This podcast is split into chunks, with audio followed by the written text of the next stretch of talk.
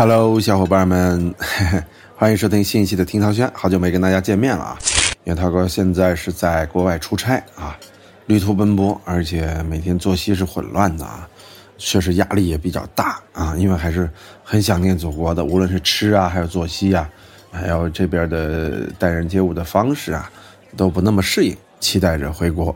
哎，今天呢，我也是聊一聊大家都非常关心的一个小话题啊，还是回国好啊？回国好像这些话题都比大家知道的更早，来了之后比大家知道的都更晚啊。其实回国也不一定比大家知道的更早啊，因为我对八卦没有那么敏感。但是听涛轩没办法，这我们这是一个八卦的节目啊，我们就得来聊聊很多八卦的事儿啊。今天我们聊啥呢？聊一个敏感的话题啊。对很多人很敏感啊，比如说对枕边风啊，我老说枕边风啊，枕边风那个节目那两位很敏感啊。作为过来人啊，涛哥相对来说不怕这个话题啊，那两位一定很怕这个话题啊。这话题是啥呢？也估计你也能够明白啊，大概猜出来了。那无非就是一个离婚的话话话话题啊，离婚离婚的话题离。离婚的话题啊，这照湖南人说是不是就是离婚？我们今天来探讨一下离婚的话题啊，对吧？离婚的话题，哎，说实话，嗯，由于这段时间名人离婚太多了啊，有人说那都哪几个呀？你看最大的规模效应最强的，汪小菲和大 S，啊，有人都不知道大 S 叫什么，徐熙媛和汪小菲，汪小菲也说自己叫汪少菲啊，原来这俩都是一个媒体名字啊。然后呢，还有谁啊？李湘、王岳伦，疑似出事的沙溢，但那个可能是假的啊。我们来聊聊这个不大不小、不新不旧、不热不温啊，但是呢，仍然被大家津津乐道的一个话题啊。就在我们准备录这话题的时候，确实李湘、王岳伦这个也出来了啊啊，所以说我们就觉得这个话题还蛮有意思的啊。这这两个人呢。呃，也都是来自于不同的行业啊。有人说王岳伦和李湘差不多一个行业吧，我觉得也不是吧。一个是这个主持行业的，还有一个算是导演行业，尽管我不承认他导的东西算是电影啊。呃，还有一个你看是商业和这个主持行业啊。当然，主持行业这两位都演戏啊，可能大 S 演的要更好一些吧。我们今儿就来聊聊这个相对好玩的话题啊。有人说你怎么这么开心呢？不是开心啊，就觉得这个聊别人的八卦嘛，反正总觉着这明星嘛，他他们存在的意义啊，某种程度来说就是给大家茶余饭后的谈资啊，好吧，我们先来聊聊这个王岳伦和李湘，怎么惊喜吧？这俩啊，我一直都觉着其实蛮奇怪的一对组合啊。李湘是那么一个强势，什么都瞧不上的人，而且一定要嫁入豪门的一个人。啊，因为李厚霖我知道嘛，钻石王老五以前说家里是做首饰、黄金、钻石的，啊，说这个钻石恒久远，亦可永流传，是李湘那个年代啊，就就我小时候啊，这比较知名的一句广告词儿，说李厚霖就是做这个的，啊，所以李湘那会儿是嫁入豪门，结果是在这个李厚霖生意最不得意的时候，然后李湘选择跟他分手，啊，当然咱不是他们家人，咱也不是他们俩当事人。没法给出准确定论，到底怪谁啊？但从这点来看呢，外界会觉得，哎，李湘有点不仗义啊。所以你看，李厚霖现在在李湘分手之后啊，也发了内涵的这个微博哈。这李厚霖呢，据那个时候的我知道啊，他也不是什么省油的灯。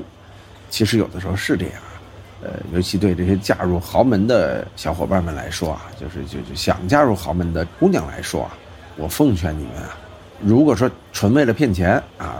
那嫁去啊！如果说你想有一段美好的婚姻，别这么干。豪门呐，很难有比较专情的，啊，像霍启刚这样的，那是难中又难啊，太难了。因为这是人性啊，一旦有钱，他很难把持自己，这是人性啊。尤其是这种得来全不费功夫的，说一生下来就继承了好多遗产的豪门，我觉得大家。姑且幻想一下就得了啊！那豪门多凶险，所以说像李厚霖这不算豪门的豪门啊。这李湘嫁了，哎，双离婚姻，其实最后也是不欢而散，一年就离了。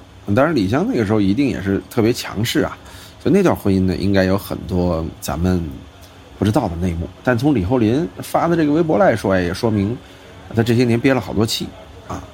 你再看这王岳伦啊，他发的这个微博就更奇怪了啊，也祝李湘和他的意中人白头偕老啊。就这段的结尾，这估计国内大家八卦了半天了，就说明肯定是李湘有人了呗啊。但是你王岳伦不是也搂着女孩在夜店里边被拍到吗？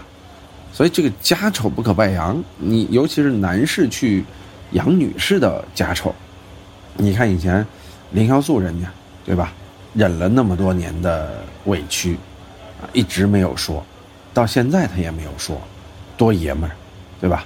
啊，包括这个那天说潘粤明和董洁这事儿啊，当时都赖他身上了，这多爷们儿啊！就有时候爷们儿你能看得出来，但王岳伦，别的不说啊。单发微博这件事儿，他不爷们儿啊，这事儿做的不地道啊，是吧？好离好散啊，大老爷们儿嘛，对吧？所以李厚林多少年后还回来接伤疤，这也不地道，也他妈不地道，真的。我觉得这样的男人啊，别嫁啊！这李湘也是看人的眼光，我觉得有点问题。不管他有什么问题啊，他找的这俩男人啊，都不是太对啊。相反，我们说王小飞。我个人觉得汪小菲啊，还属于那种豪门里边富二代里边还算可以的，从形象啊到谈吐啊到各种啊，我觉得还不错啊。当然了，咱们说的人性那部分啊，这个不去探讨，因为你既然选择了豪门嘛，那里边照大众的爱情观价值观来说，没什么好东西，对吧？你既然选择了这个，你就得降低所谓忠诚的标准。对吧？这这可能有人不同意啊，但是没有办法，真的，这就是我说的，这是人性。当一个人，不管你是男人还是女人，当你有钱了之后，还能在感情上做到专一的，不是没有，几率太小了啊！我个人觉得我自己啊，还算是能把持得住的那种。但是咱毕竟没有过上那种豪门的生活，就当你真正特别有钱的时候，你的人性会怎么扭曲，你没法设想，因为你没有经历过。但是你从一些自己曾经的感受和所看到的来说，啊，这就是人性，好吧？我们听条轩不是到这儿就结束了啊？我们再回到这个汪小菲和徐熙媛啊这个事情上来啊。其实这件事啊，早在两三个月前吧，好像就传出俩人大闹，就要离婚。王小飞接着就晒出了自己一个人打高尔夫的抖音啊、微博什么的。当时就觉得这这段差不多了啊，但是他们呢，因为离婚这事儿啊说的太久太久了，大家都觉得哎，估计又是夫妻吵架闹大。十一月二十二号这天吧，终于，大 S 首先通过这个媒体发表律师声明啊，表示自己和王小飞已经决定和平解除婚姻关系，未来是以朋友的身份愉快相处，啊，大 S 和王小飞十年啊，就此结束了一段婚姻啊。这可能很多人就更不相信婚姻了，这段咱们就要不然念一遍啊，呃，声明的全文啊，致各位关心汪小菲先生和徐熙媛女士的朋友们，感谢各位朋友一直以来对汪小菲先生和徐熙媛女士的喜爱和支持，啊，其实这是可以作为一个范文来讲的啊，把汪小菲放在前面，表达了对他的尊重。经过汪小菲先生和徐熙媛女士认真慎重的考虑。两人已经决定和平的解除婚姻关系，并于近日办理了相关手续。啊，这说明声明的时候是刚办完手续，之前闹的时候还没办。汪小菲先生与徐熙媛女士有缘能够相识相知，共同度过了一段幸福美好的时光。即使现在选择分开，也非常感恩对方的付出。曾经作为夫妻携手前行，未来两人将以父母、朋友的身份相处愉快。也将继续共同抚养孩子，并给予孩子全部的爱与陪伴，啊，非常得体的一篇声明。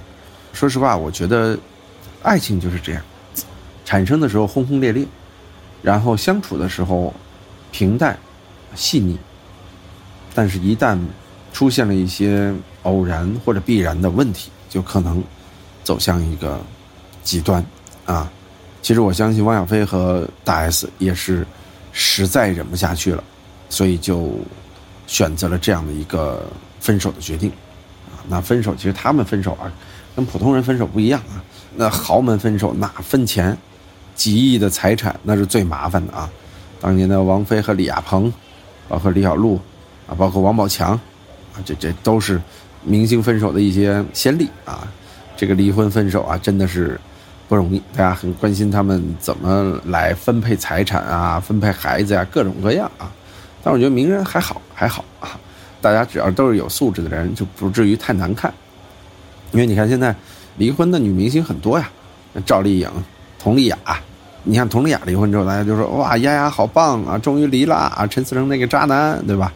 这很明显，大家对于婚姻观有一个自己的判断。其实大 S 这个事儿啊，也挺逗啊。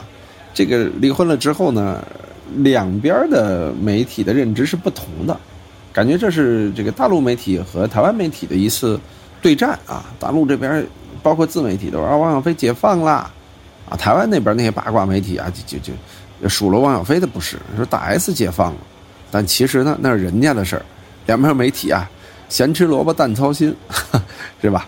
啊，我们倒不如呢来回忆一下大 S 和汪小菲的相识啊。大 S 和汪小菲的相识呢，汪小菲那会儿好像刚跟这个张雨绮分手。大 S 呢，当时是刚和是和蓝正龙分手吧，我不够八卦啊。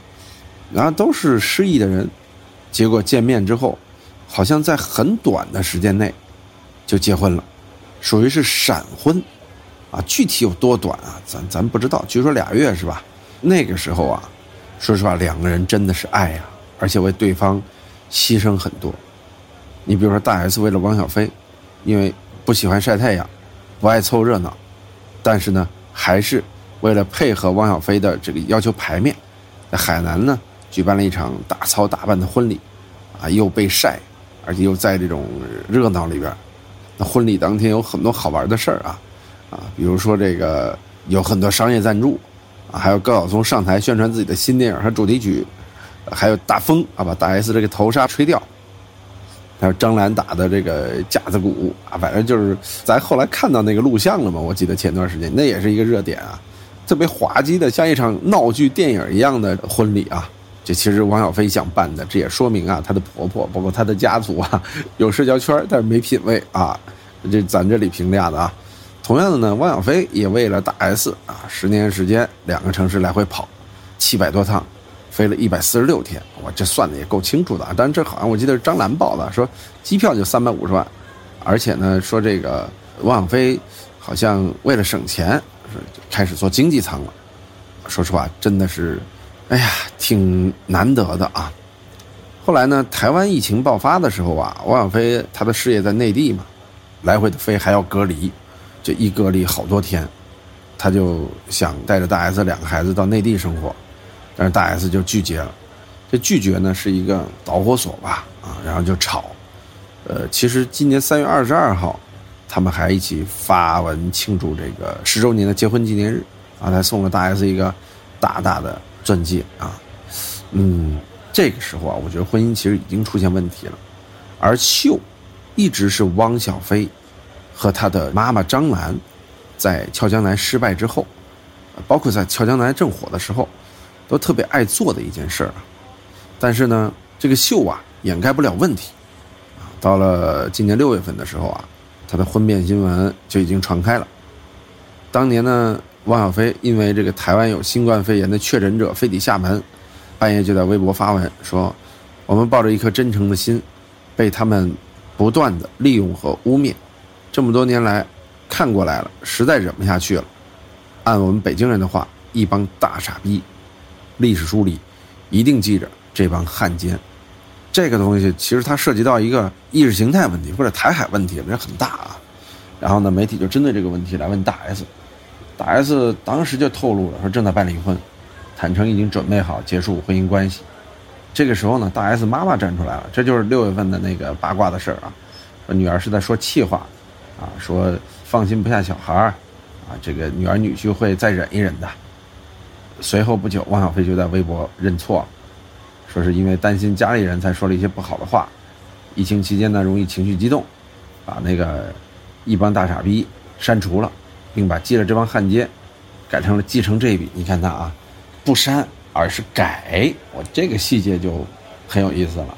那个时候，我个人觉着双方在试探还能不能好啊，但一定闹到离婚的境地。其实已经基本上把家丑摆在了台面上了。在九月份他前往台湾的时候，那会儿还是两地跑呢，还直播，啊，直播的时候，有人说怎么样，是不是婚变了？而我们很好，但是也就在十月底的时候，他删光了抖音里所有关于大 S 的内容。其实这件事儿啊，基本上已经说明一切都结束了。这可能很多离过婚的人就就已经非常清晰一个人的这种心理路程了。啊在十一月初的时候，大 S 向法院进行了起诉，两人终于协议离婚，啊，这是整个过程啊。恢复单身之后的两个人呢，都有各自的一些变化。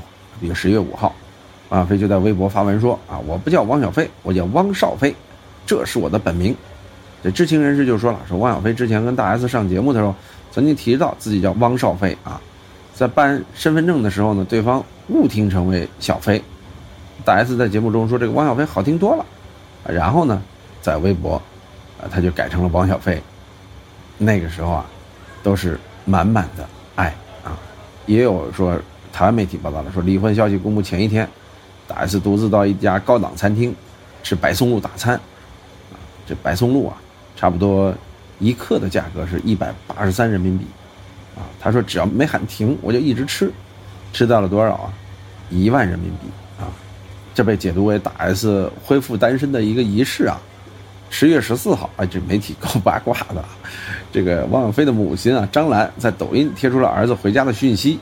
照片中呢，张兰为儿子烤了全羊补身子，接着留言说：“儿子是个小满族人，最爱吃羊，所以我给他烤全羊，并说没有人的一生都是春天，也没有人的一生都是冬天。哎呀，都是各自回家，各自有妈啊，回到了自己的生活中去。”啊但是大 S 我觉得挺洒脱的，他他也说了，说我希望小飞，啊，永远过得比我好。哎呀，说实话，我个人觉得啊，两人的这段婚姻的人分开啊，有一点点的遗憾，因为看了一些两人的婚姻之前的真人秀啊，还有各方面的东西，可能不准确。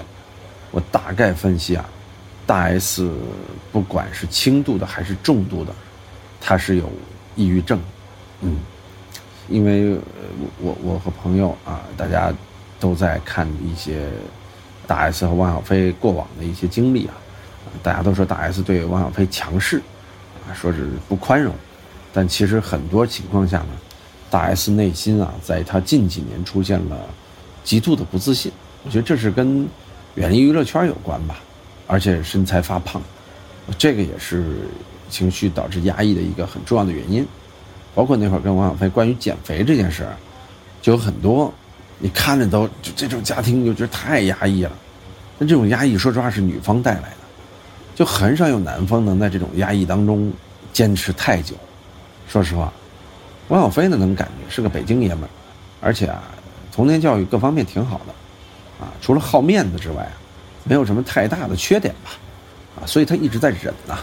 你能感觉得到这种重压之下啊。大 S 是一个那么优秀的女生，她在经历落差之后啊，她会把很多的压力释放给最亲密的人，所以王小飞呢，就是这样一个承受者。这也跟两个人的近几年的经历有关。你别看他们都蛮有钱的啊，但其实人生都是在下坡路嘛。你比如汪小菲，原来结婚的时候，乔江南大红大紫，而且乔江南啊，说实话也利用了。汪小菲和大 S 的婚姻，啊，因为大 S 那会儿火呀，一下子闹得全城皆知，乔江南知名度上去了，但是呢，你菜品太差，管理太差，最后还是挂掉了。这个事情啊，其实对两人伤害挺大的。你仔细站在两人的角度想啊，大 S 可能心里多多少少会有觉得，哎，你跟我结婚是不是利用我的知名度？